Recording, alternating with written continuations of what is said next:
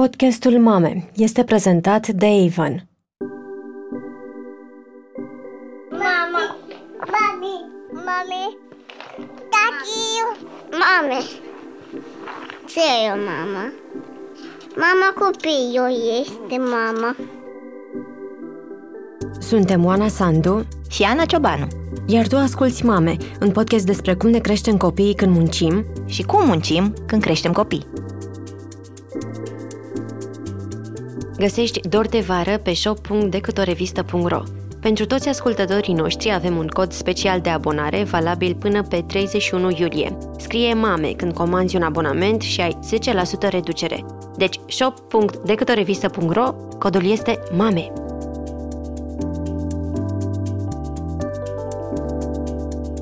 Salutare!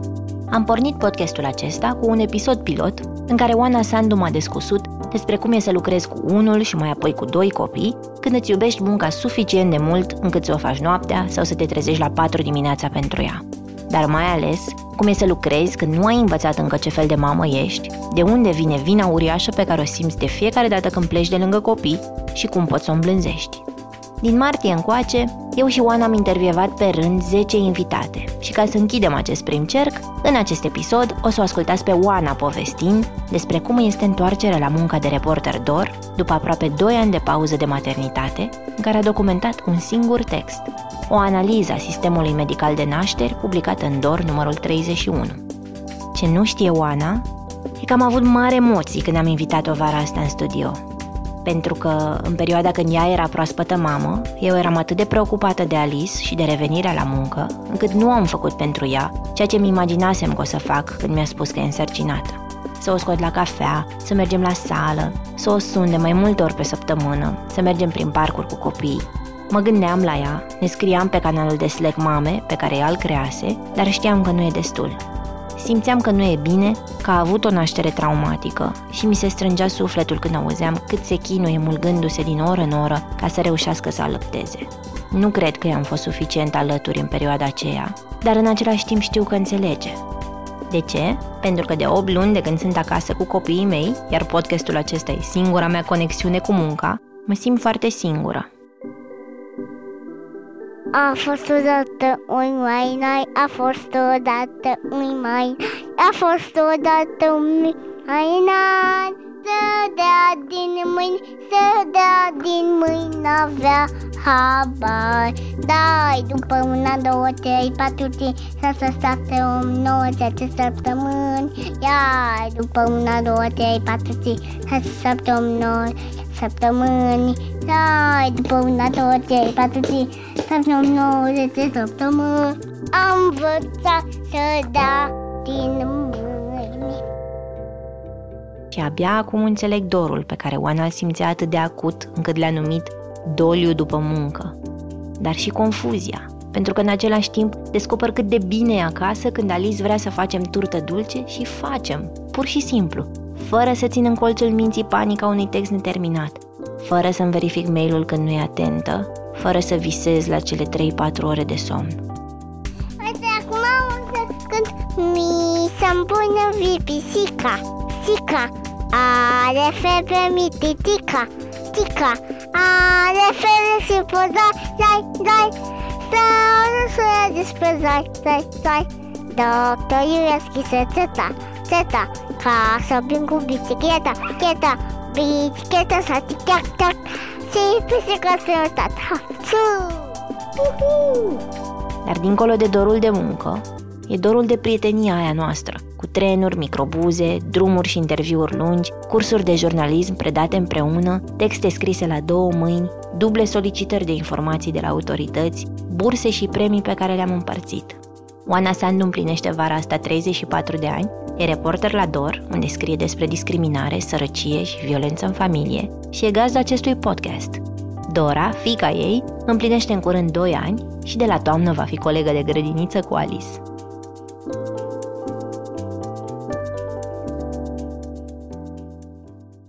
Iată-ne! Da. După un sezon ți-a venit rândul pe scaunul invitatului. Da, într-adevăr. La și la o lună de la întoarcerea mea cu toate armele, să spunem, la, la muncă. Îți amintești când uh, am început și încă nu revenisei uh, la jobul de reporter full-time la DOR? Te simțeai un pic stingheră în redacție când ai venit, nu? Cum a fost intrarea în studio, cum e reportofonul, cum sunt căștile, da. unde era cafeaua? Da, da, da. Unde e gunoiul, de unde se aprinde lumina din uh, camera mare. Bine, nici acum nu prea știu exact. Dar bine, nu, nu neapărat că e un sediu nou, ci pentru că, nu știu, Cred că am mai mult decât uh, a fost o pauză reală, pentru că am mai, am mai documentat și am mai scris în perioada asta, am simțit-o eu ca o pauză foarte mare și foarte adâncă, așa cumva, fiindcă n-am mai avut niciodată o pauză atât de mare de, de muncă.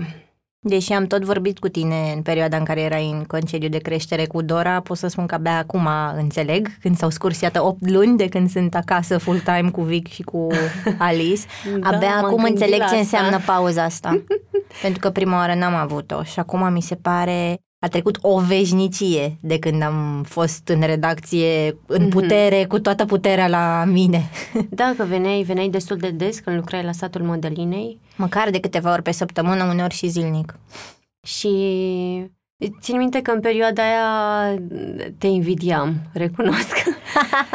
și nu neapărat pentru că eu nu puteam să fac asta, fiindcă dacă voiam, na, puteam să fac asta, doar avea cu cine să stea, dar deși mi-am dorit de multe ori să, să revin oficial, adică în mai multe momente ale celor doi ani, n-am, n-am reușit niciodată să fac asta cu adevărat. Am tot vorbit despre tranziții, inclusiv cu, cu editorul meu, uite, o să tranzitez, o să vin mai des după 10 luni, o să vin mai des după un an, o să vin de tot la un an jumate sau o să vin part-time și, în fine, până la urmă m-am întors de tot abia, abia după 2 ani.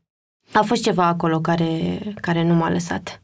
Hai să le povestim uh, ascultătoarelor și ascultătorilor uh, noștri ce te chema la muncă, de ce era munca importantă pentru tine, ce însemna munca ta înainte să o ai pe Dora? Mm-hmm. Însemna... Uh, păi însemna cam, cam tot. nu știu, îmi ocupa mental, să spunem, cam 70-80% din, din viață, într-un fel care, în sensul că mi-aducea enorm de multă împlinire și sens vieții, de fapt.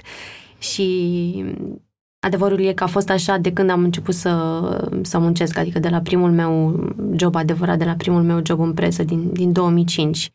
Vin dintr-o familie de femei care au muncit uh, foarte mult întotdeauna, fie că, nu știu, și-au crescut uh, singure copii, cum, cum a fost mama, fiindcă ne-a crescut uh, singură cam de când eu aveam 13 ani, în fine, cam jumătate din viețile noastre, a, a mea și a surorii mele ne-a crescut singură și a muncit Apoi uh, bunica mea cu care am crescut destul de mult uh, era o femeie pe care nu o vedeai niciodată pierzând vremea, nu știu, era, făcea tot timpul ceva.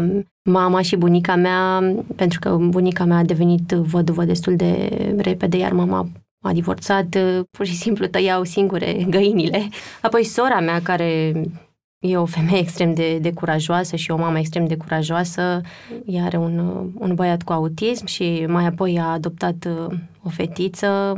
Și de asta, mm, ideea asta de muncă și de, de putere, cumva mm, mi-a venit uh, mănușă și m-am, m-am regăsit foarte mult. Uh, în, în jurnalism primeam foarte multă motivație și n știi și tu cum e că primești multă apreciere atunci când faci ceva bine, inclusiv de la oameni pe care de fapt nu-i cunoști și simți că ai adus cumva o schimbare în viețile lor. Mă refer aici la de mentalitate și la emoțiile lor, nu, nu neapărat doar schimbări majore de sistem pe care na, ni le dorim, dar nu ajungem să le vedem atât de des. Așa că, deși știu că îți doreai din totdeauna un, cop- un copil și oriunde apăreau copii, te vedeam că aproape te transformai și abia așteptai, ai fost cu motoarele turate la maxim în sarcină. Da, eram foarte pregătită să...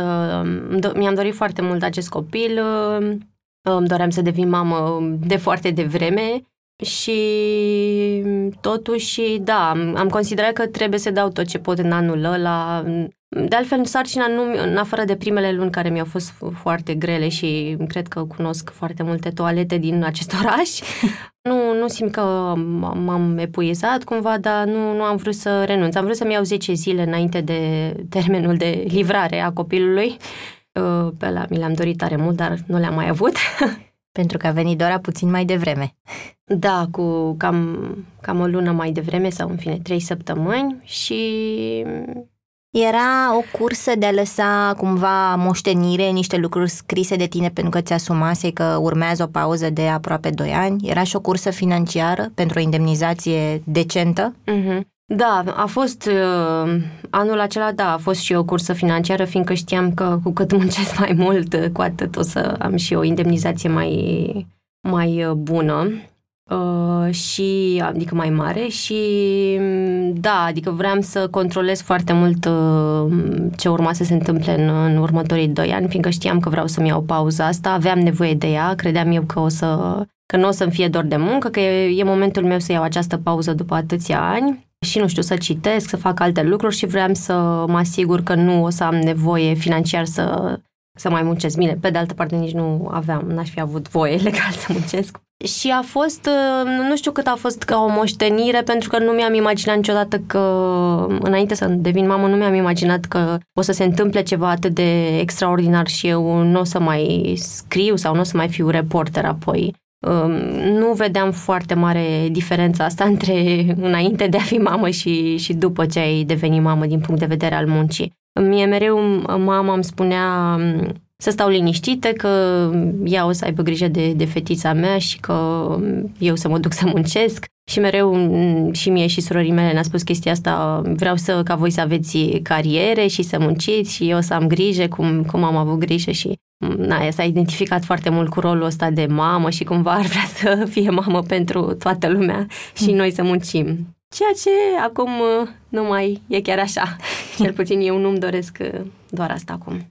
Și iată că Dora a venit, a venit un pic mai devreme, la 36 de săptămâni. Partenerul tău, Adi, era plecat din țară cu o bursă de reporter. Într-o da. noapte te-ai dus, la, te-ai dus la maternitate cu mama. Și s-a întâmplat că venind mai devreme, la nici câteva zile după ce ai născut, erai, uh, terminai un text, dacă mi-amintesc eu corect, ceva da. care rămăsese neterminat? Da, într-adevăr, lucram la la o poveste pe care, care era pe final despre un supraviețuitor al uh, incendiului de la colectiv, despre, nu doar despre recuperarea lui, cât mai degrabă despre integrarea lui în viața de familie și, în, și, și la muncă. După foarte multe luni de spital, e unul dintre supraviețuitorii care era cât pe ce să nu mai fie, dar pentru că printr-o inițiativă privată a plecat foarte repede în afara țării, a reușit să supraviețuiască și în, în ziua uh, dinaintea nopții în care mi s-a rupt apa, uh, am lucrat mult la, la, la penultimul draft din, din textul ăsta. Erau așa niște semnale pe care apoi mi le-am, le-am identificat că erau semnale de că ar fi trebuit să stau liniștită. Și nu-l terminasem, da. Deci în ziua aia tocmai dădusem draftul 3 și apoi am născut și după o săptămână și ceva a trebuit să revin și să reiau draftul și să termin acest text care urma să iasă numărul din septembrie. Cum ai găsit puterea asta cu dureri, cu da. o tăietură care cred că nu te lăsa să stai jos? Da, stăteam pe un colac. Cu toate emoțiile posibile mm-hmm. asociate unui start greu cu alăptarea, de exemplu? Da, păi uite, nu alăptam, deci probabil că de asta am Dar știu că te luptai. Textul. Nu alăptai, dar te luptai.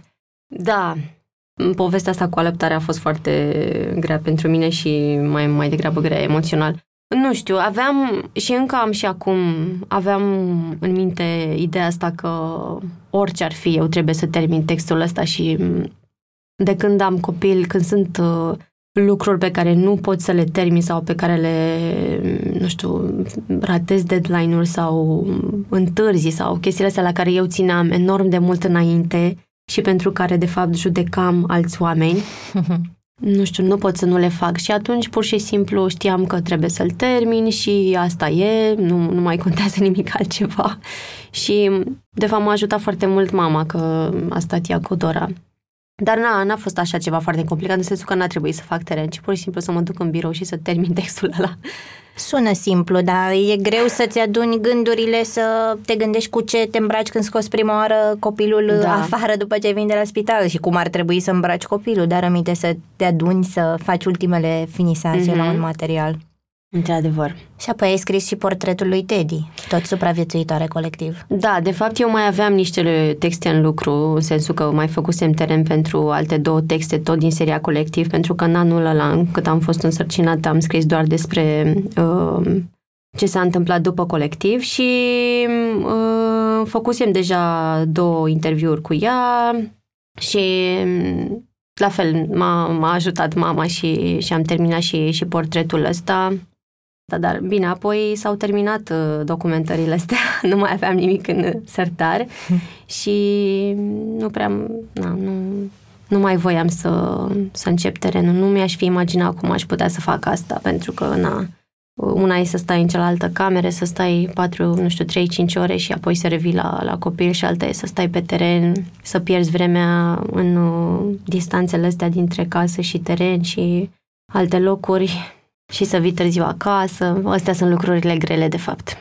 Cum a fost atunci pauza cu modelele astea în viață care te învățaseră că munca e importantă, cu tine care asta ai simțit mereu și de aici ți-ai luat puterea, deodată să fii acasă tu cu Dora și cu mama ajutor sau cu, sau cu Adi, dar să fii acasă așa cum sunt și eu acum și poate multe dintre, dintre mamele care ne ascultă, de dimineață până seara, făcând lucruri repetitive, cu momente foarte plăcute, probabil, că aș vrea să-mi povestești și care erau lucrurile care te energizau, dar zi de zi, de zi, de zi, luni de zile la fel. da, păi a fost foarte greu la început. Și na, orice, orice început din asta cu alăptat, nealăptat, bebeluș care stă în continuu pe tine, e, e complicat.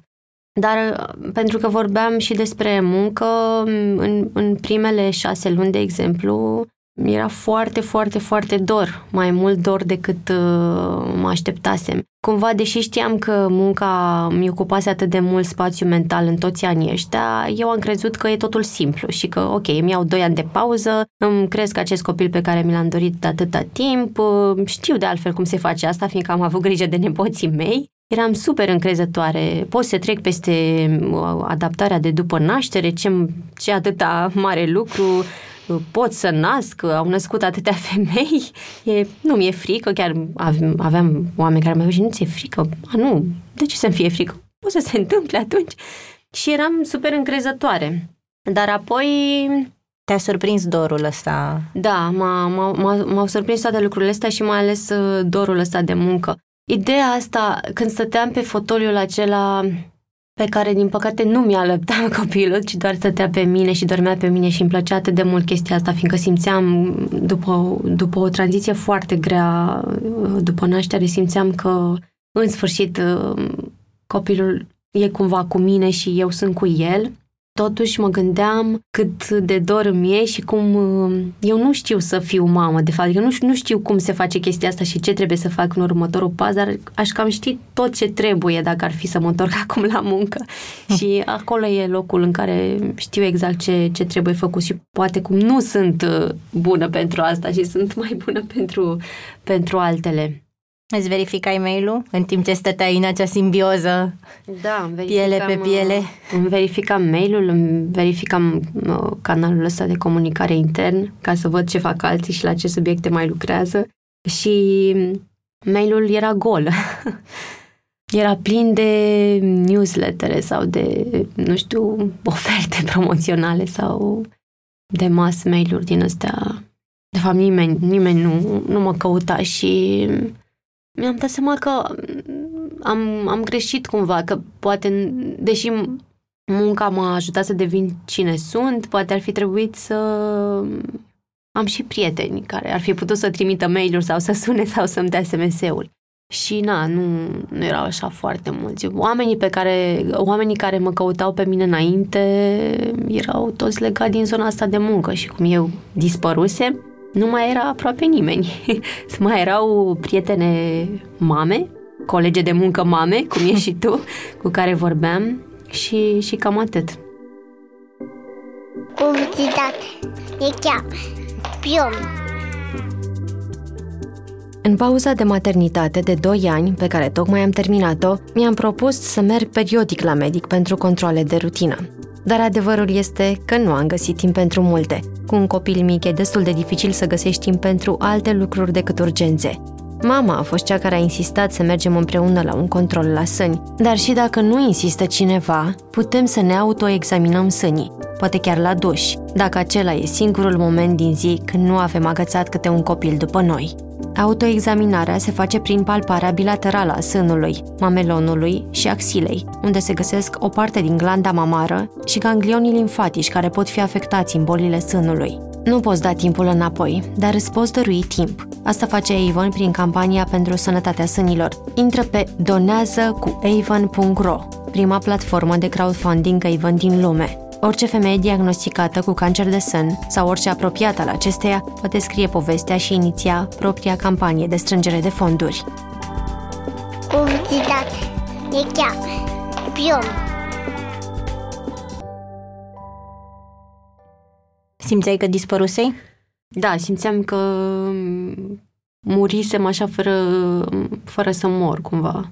Că eram, eram invizibilă. Și mai era și situația asta um, ciudată și, și complicată că partenerul meu uh, este și colegul meu de muncă și seara eram Na, cred că știi și tu asta, că multe mame sunt furioase seara și abia așteaptă să, să vină cineva să paseze copilul după, nu știu, un plânsete sau... Și eram, fără să-i fi spus asta vreodată, eram furioasă că el vine de la muncă și din, din munca mea, cumva, uh-huh. și uneori mai și spunea chestii de genul, a, întrebat uh, cineva de tine, ce mai faci, așa, și uh, bineînțeles că el credea că chestia că asta mă ajută bucuri. și eu îi răspundeam așa în doi peri și furios și de ce te-a întrebat pe tine, nu știe că pot să, pot să mă sune sau că sunt încă aici, nu pot să vorbesc.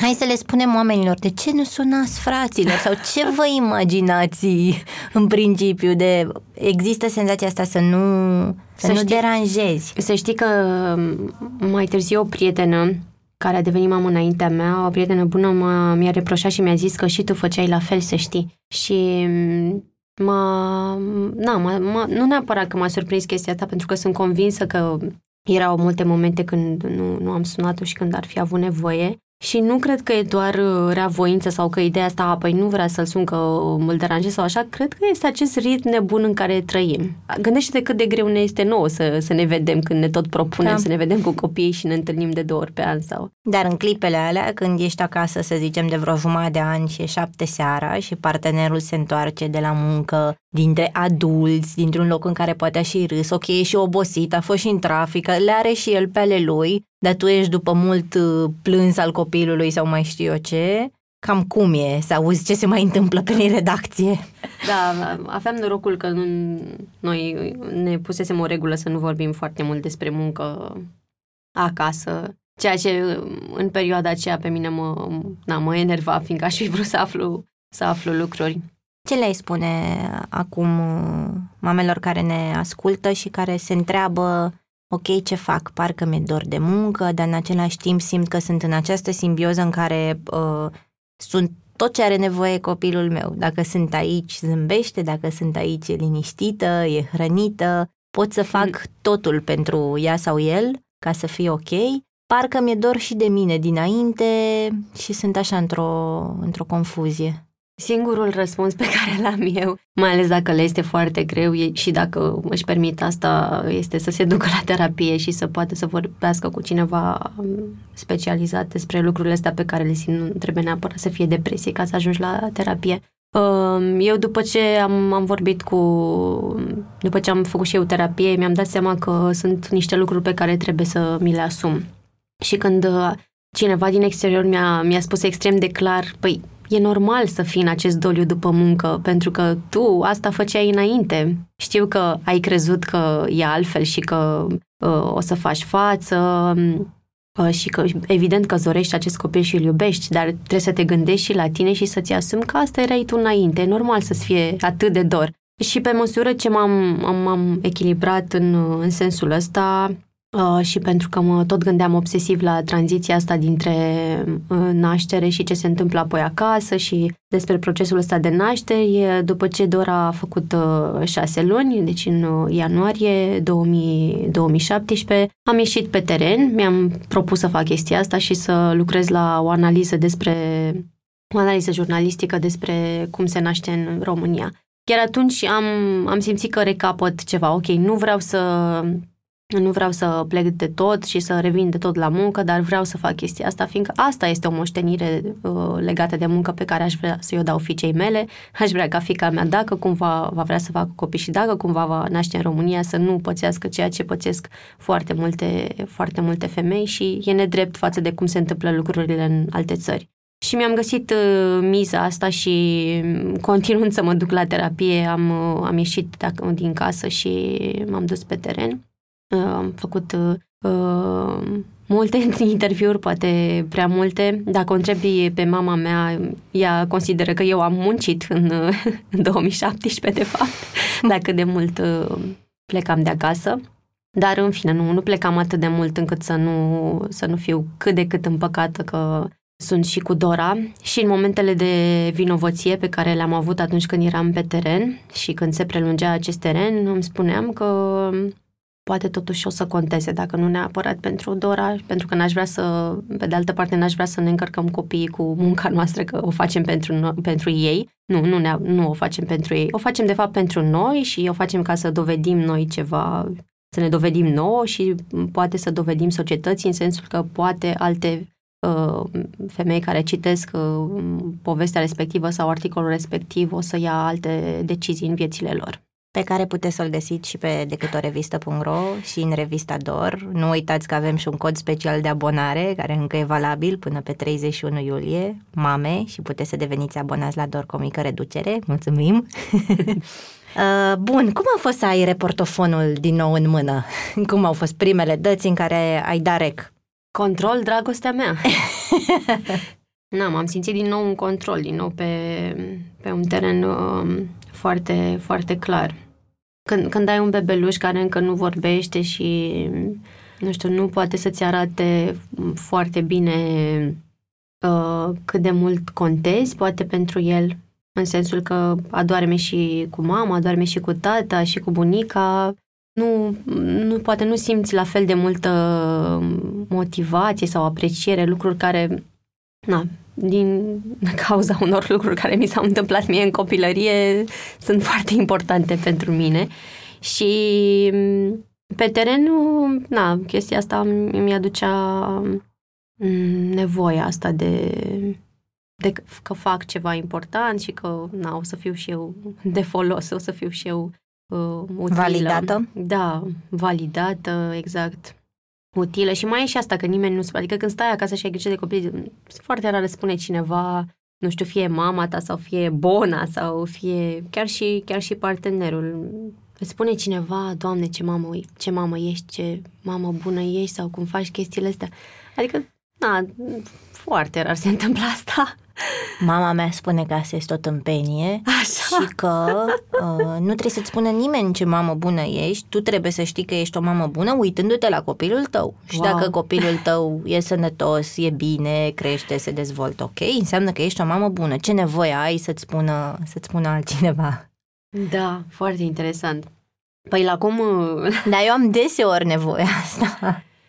Sau așa e, cred că e pur și simplu e E rutina aia de a fi acasă singur și dacă tot ești în această rutină care este și foarte frumoasă pentru că ai mereu diverse descoperiri, na, nu știu. De ieri Victor spune pa, face cu mâna, exact. de fapt, și îl vezi că începe să înțeleagă unele cuvinte și pare nimic poate dacă nu ai copii, dar e absolut fascinant să vezi când prima oară creierașul copilului tău a făcut conexiunea unui da, gest cu un cuvânt. Incredibil. E, po.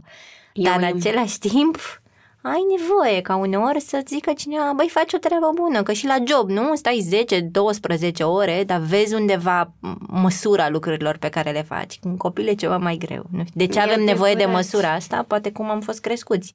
E adevărat și...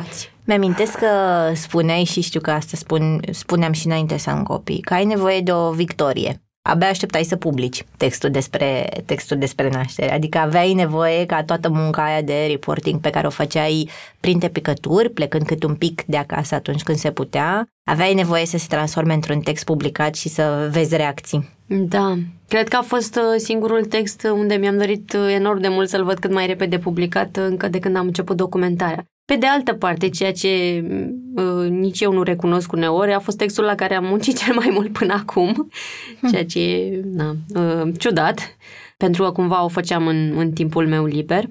Uh, și am făcut cele mai multe interviuri de, de până acum pentru, pentru un articol și de-abia, da, într-adevăr, de- de-abia așteptam să, să se întâmple, fiindcă mi-am imaginat că mm, o să schimbe lucruri sau că o să primesc, o să citească alte mame care au uh, trecut prin, uh, printr-o tranziție din asta grea, care au pățit lucruri în spitale și mm, care pur și simplu cărora le-au fost încălcate drepturi în, în spitale sau și apoi, ușor, ușor, cronometrul se apropia de cei, de cei doi ani pe care îi avem ca să stăm acasă. Cum a fost când ai simțit că se apropie finalul concediului? A fost uh, cam complicat în sensul că nu prea am... Eu am fost tot timpul obosită și sunt și acum, în ăștia doi ani. Am așa o oboseală din asta continuă, care probabil... Nu și nu pentru că stau foarte mult uh, trează noaptea, Um, ci pentru că probabil am eu o, o afecțiune care mă face să fiu așa o tiroidită autoimună, care calat pe motherhood uh, e, e groaznică. Sunt convinsă că sunt mame care uh, trăiesc același lucru și nu înțelegeam cum o să fac față la programul ăsta de, de toată ziua cu naveta, pentru că eu uh, locuiesc la 15 km distanță de București și fac între o oră și o oră jumate până, până în București, în funcție de o oră și de, de zile. Asta a fost, de fapt, și unul din motivele pentru care eu nu puteam să fac foarte ușor, să ies foarte ușor din casă uh, în timpul celor doi ani ca să, să fac un interviu sau când uh, Dora era foarte mică. Eu nu aș fi putut să o iau cu mine la un interviu sau ar fi fost extrem de complicat. Uh, și nu știam efectiv cum o să fac față fizic la, la programul ăsta. Dar ceea ce a fost bine e că înarmându-mă cu atât de mult negativism că o să iasă nasol, că nu o să fac față, că uh, a fost de fapt în realitate mai, mai simplu, adică afară de momentele de, de vinovăție seara, că uh, seara apuc să stau o oră cu Dora și o oră dimineața, uh, dar lucrul ăsta sper că se va schimba pentru că o să, o să ne mutăm în oraș. Și ai de dimineață cam o oră, o oră și un pic cu Dora. Cum arată ora asta? Da, uneori am și mai multe oră, dacă ea vrea să se trezească la ora 6. Au. Astăzi a vrut să se trezească la 4, dar a reușit uh, tatăl ei să mai o, o culce puțin. Uh, de obicei diminețile sunt agitate și seriile sunt agitate când mă întorc. Adică sunt momente când ea face uh, crize pentru că fie vrea să mănânce, fie vrea să... Uh, și cum a fost astăzi, uh, vrea să o iau în brațe în timp ce eu sunt pe toaletă și îmi fac uh, rutina elementară, aș putea spune, de dimineață. Uh, sau când vrea neapărat să se îmbrace cu o bluză de-a mea și să iasă așa afară, cum a fost astăzi și apoi a vrut să se schimbe într-o pijama de iarnă pe care o place foarte mult și pe care eu încerc să o ascund pentru că altfel ar sta numai în ea. Uh, și nu știu ce s-a mai întâmplat, probabil că a ieșit așa cu, cu bunica ei în parc într-o pijama groasă de iarnă. uh, și cu seri în care uh, pe de o parte este foarte drăgăstoasă și încercăm să recuperăm timpul ăsta jucându-ne sau pe de o parte este la fel super cranky și face din nou tantrumuri din motive neobișnuite ca la, ca la 2 ani. Neobișnuite, dar foarte obișnuite la 2 ani. Mm-hmm. Și cum e când ți-e dor de ea toată ziua și abia aștept să o vezi și te gândești în sfârșit, ok, am terminat, a fost o zi bună la job sau nu, ajung mm-hmm. acasă să mă conectez cu copilul și dai de copilul dragon. Da, și asta se, chiar s-a întâmplat asta în, în ultima lună și mă întreb dacă e de la revenirea mea la, la muncă. Dar în, cât, sunt, cât sunt la muncă, au fost niște zile când, nu știu, undeva pe la patru, așa, nu știu dacă ți s-a întâmplat asta, efectiv m-a, m-a apucat așa un, un dor nebun și, și mă gândeam, Doamne, cum ar fi să plec acum acasă și să, și să las totul baltă, care na, nu era așa o mare tragedie, programul meu e destul de flexibil, dar îmi impun cumva să nu am astfel de uh, decizii care ar, ar putea suna iraționale, adică încerc uh, din răsputeri să, să mă echilibrez. Și ieri era patru, fără, nu știu, fără un sfert. Alergam uh, să ajung la un interviu cu o supraviețuitoare de cancer Uh, știam că o să fie un interviu uh, lung, uh, adică de două ore sau poate mai mult, deci asta ar fi însemnat șase jumate, asta însemna că o să ajung acasă pe la o fără un sfert, deci probabil că aș fi urma să... Mă, mă, mă setam așa că urma să petrec doar 45 de minute cu Dora, care probabil urma să facă un tantrum, fiindcă cam asta face când ajung acasă. Uh, și în timp ce făceam asta pe stradă, uh, alergam spre interviu, în fine, nu alergam, mergeam repede, Răspundeam la mesaje pe Facebook de la niște mame adoptive pe care aș vrea să le invităm în, pentru podcast în sezonul 2. Încercam să găsesc niște citostatice pentru cineva apropiat pe mail și mă mai conversam cu niște oameni, a, da, mă conversam, încercam să îi invit pe cineva și mă conversam să, să invit pe cineva la un uh, photoshooting pentru revistă și mai vorbeam cu niște, deci tot pe Facebook asta, Uh, și da, cu niște, cu o, o tipă pentru un alt articol pe care îl documentez, să stabilim o întâlnire și cu încă cineva pentru o altă întâlnire oh. de săptămâna viitoare. Bine că ne-ai împiedicat. Da, da, nu. Telefonul este a doua, a treia mea mână, e ok, probabil și copilul o să mă deseneze. Primul ei desen de la grădiniță cu familia, o să fie mama cu un telefon în mână. Și mă întreb cât pot să duc asta, nu știu. E clar că eu nu vreau să fiu mama care petrece doar două ore pe zi cu copilul. Nu vreau să fiu acea mamă, nu vreau să fiu mama despre care mama îmi spune, fi tu mamă muncitoare și fă tu carieră și am eu grijă. Nu, nu vreau să, să-mi deleg cu totul maternitatea bunicii, deși na, chiar acum asta fac. Uh, și nu știu, sunt invitate uh, de ale noastre care spuneau că um, chiar ieri mi-a, mi-a spus uh, cineva care lucrează într-o instituție europeană că și-a dat seama pe când copilul, primul copil avea trei ani, că trebuie să-și dilueze jobul. Adică să-și găsească un job într-o altă, într-un alt departament care să fie mult mai uh, previzibil, mult, mult mai de la 9 la 5, nu știu. Poți să faci asta în jurnalism? Nu Asta cred. voiam să zic, că avem o profesie, în primul rând, viața de redacție și de jurnalist nu prea are cum să fie de la 9 la 5, dar poate că ar exista spații, cel puțin în alte țări, dar cu atât mai mult în contextul social și economic de la noi, a face jurnalism independent așa cum îl facem la DOR, ca să poți să și trăiești din el, cam te lasă cu telefonul pe stradă, cu cinci conversații în același timp și cu două ore pe zi cu copilul, ca să ai cum să plătești grădiniță, ca să ai cum să plătești facturi. Cum te simți da. cu asta? Adică e pentru mulți, cred că e o alegere ciudată, să alegi să faci meseria asta care îți aduce atâta satisfacție și pentru care te-ai pregătit și pe care o iubești, dar despre care știi că nu livrează cât ai putea să-i livrezi probabil copilului tău având alt job. Clar, și nu și apoi vine întrebarea, ok, și dacă renunți la ce îți place și la munca asta, ce arăți tu copilului tău? Ok, îți permiți excursii, uh, călătorii cu el, îi oferi o grămadă de experiențe interesante. Grădiniță Montessori, mobile de nu știu unde, cort din pânză de da, Camila. 250 de lei. Și mm, ce ce spui despre muncă sau ce îi spui despre meseria ta? Nu știu, că nu am fost niciodată în, în situația asta, nu am lucrat în Eu cred că m-aș, m-aș acri. Unul, că nu n-aș mai face ce-mi place și da, nici nu cred că tra- îi transmiți. Și stai că nu se termină totul aici. Ok, și trimiteam eu cinci mesaje într-o zi de, de miercuri, în fine, când era și urma să mă întâlnesc cu cineva, dar înainte făceam mult mai multe. Înainte nu eram în București și făceam interviuri. Eram uh-huh. în afara Bucureștiului și stăteam cu săptămânile.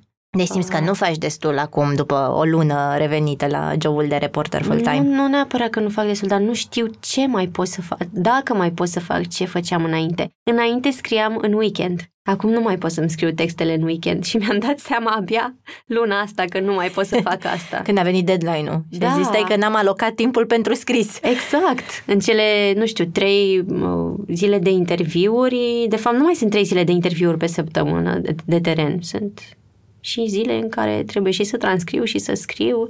Nopțile nu mai pot să fac asta, fiindcă fizic nu mai nu reușesc. Te-ai gândit?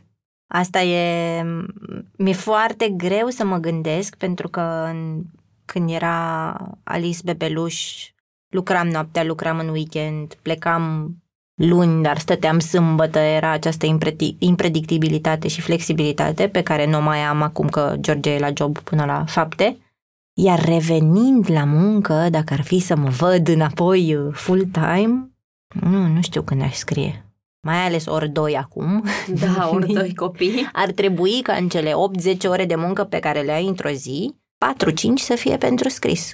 Ceea ce ce faci Unde? cu celelalte 4 ore în care trebuie să faci interviuri și în același timp să o spunem cum e viața de redacție pentru singura mamă din redacție ca staff reporter. Da. Că nu e doar asta, ok, sunt interviuri și e scris, ce mai duci în afară de asta? Păi mai sunt și întâlnirile de redacție care sunt, uh, sunt importante ca să te poți simți parte integrantă dintr-o, dintr-o echipă și să înțelegi cine sunt, ce fac colegii tăi, cum, cum, poți să, cum putem să ne ajutăm. Cât de compatibilă e viața de redacție, de startup, cu oameni tineri care n-au un copil acasă care să-i aștepte, care poate nu-și pun uh, problema la ce oră setează anumite întâlniri. Cum se ciocnește asta cu mm. cum arată viața ta acum? Măi, și ce a fost șocant că mă uit la colegii noștri care au 20 ceva de ani și mi-amintesc când aveam și eu 20 ceva de ani și îmi judecam colegele mame și îmi vine să plâng mă gândesc la asta. Mă, ce, mă, ce te gândeai? Pentru că știu că voiau să și nu știu, să aibă un alt program, adică să aibă un program de la 9 la 5 și asta însemna că pe o anumită tură, pe atunci lucram în radio, noi eram mai puțini și mă gândeam, dar de ce, ce e vina mea care copil sau da, eu, eu nu, nu zic că, adică, nu cred și habar n-am dacă colegii mei mă judecă, adică chiar nu, nu am această informație uh, și nici nu cred. Uh, dar îmi amintesc că eu făceam asta și e foarte, foarte, e așa o, un reality check care doare. Apropo și de ce înțelegem noi ca societate despre femei, despre mame, despre părinți, despre echilibrul dintre uh, viața de familie și muncă, despre ideea asta pe care o avem, dar ce mă interesează pe mine care copil sau ce mă interesează pe mine care nu știu ce. Adică poate să fie copil sau poate să fie cățel Câine. sau poate să fie părinte de îngrijit. Exact. Poate, sunt multe, nu? Sunt cu siguranță peste tot oameni care îngrijesc un părinte. Da. Și... Care au același grad de... Uh, greu de dus emoțional, financiar mm-hmm. și uh, ca resursă de timp. Și nu suntem, de fapt, disponibili. Adică nu învățăm asta din familie sau la școală, nu, nu învățăm tipul ăsta de solidaritate umană. Dar nici nu vorbim despre asta. Nu știu dacă tu simți asta, sunt foarte curioasă. Îți e rușine să spui că e o oră la care nu, tu nu poți? Mi-e greu. De ce? Nu mi-e rușine. Mi-e, uh, nu, nu e sentimentul de rușine, mi este greu, pentru că mi-amintesc că am fost și eu acolo și am judecat, știi? Și uh, uneori mi-e... Adică e ca o scuză, băi, scuze, dar știi, eu e un pic vreau rușine să fiu acasă. Că uneori, din cauza că și eu sunt parte a acestei societăți fără solidaritate și fără nu știu, inteligență din asta emoțională, poate într-un fel, mi-e rușine în sensul că mă gândesc că cer un, un privilegiu, știi? Dar, de fapt, el nu este un privilegiu. nu mă simt pe același picior cu, cu ceilalți. E clar că ceilalți pot să dea mai mult decât uh, pot eu, așa cum și eu la 20 și ceva de ani dădeam. Da, și am încercat, de exemplu, avem o întâlnire a reporterilor care, în mod normal, era setată ca seara și i-am, i-am rugat pe, pe colegii mei să, să mutăm dimineața treaba asta și s-a întâmplat de două ori fără ca nimeni să se supere sau să spună nu sau să se voteze, adică a Iată. fost uh, unanimitate. Ce ai vrea să le spui ascultătoarelor și ascultătorilor noștri, Oana, la final de sezon? Cred că aș vrea să... Aș vrea ca ce facem noi aici, seria asta de, de interviuri, să-i, să-i pună pe gânduri și mă întreb dacă, dacă a făcut asta, dacă s-au gândit uh, la relația lor cu munca sau uh, la relația mamelor lor cu munca și cu maternitatea, dacă s-au gândit la moștenirile astea pe care cumva le cărăm și apoi le, le dăm mai departe. Și chiar m-aș bucura tare mult dacă ne-ați putea scrie despre gândurile astea, dacă v-au venit în minte sau uh, dacă o să vă gândiți la ele. Mulțumesc, Oana! Mulțumesc mult! Hai că o să zic salut, Oana, și mai zici și tu. Ok. Ce zici? Da, și după aia pui direct întrebarea, nu? Mhm. Da, bla. Nu știu, și încep întâlnirea. Da? Să ne grăbim. Aoleu, ce întâlnire mai e? Doar live. Așa. Vacanță plăcută, mămiților!